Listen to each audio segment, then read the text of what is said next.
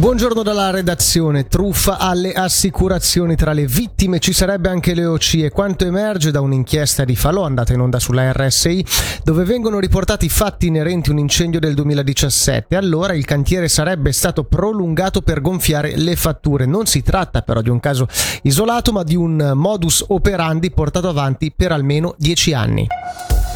Tram treno di Lugano si allungano le tempistiche per la realizzazione dell'opera. Infatti è stato inoltrato un ricorso relativo alla licenza di costruzione al Tribunale amministrativo federale. Come riporta il CDT, la licenza non è ancora cresciuta in giudicato e bisogna perciò attendere per i lavori. Magliaso, un mezzo usato all'interno di un cantiere edile in via Castellaccio, ha preso fuoco ieri in serata, come riporta la regione.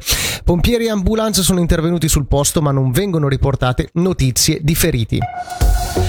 Anche il tunnel del San Gottardo sul tavolo del Parlamento a Berna nell'ultima seduta di questa legislatura prima delle federali. A partire dall'11 settembre si tratteranno temi caldi come sanità, energia, clima e la difesa, cui si aggiungeranno numerose emozioni fra cui una che prevede l'introduzione di un pedaggio al tunnel autostradale appunto del San Gottardo.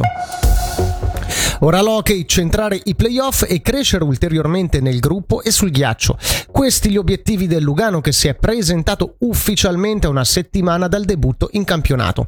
La pista avrà un nuovo cubo multimediale e una VIP lounge sopra la curva San Salvatore.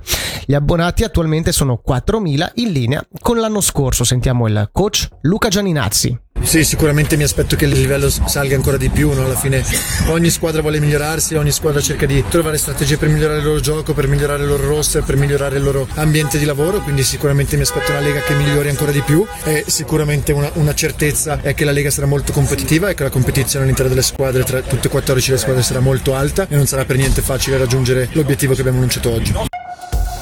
Chiudiamo con la meteo oggi in prevalenza soleggiato nonostante qualche annuvolamento mattutino, temperatura minima sui 19 gradi, massima 29.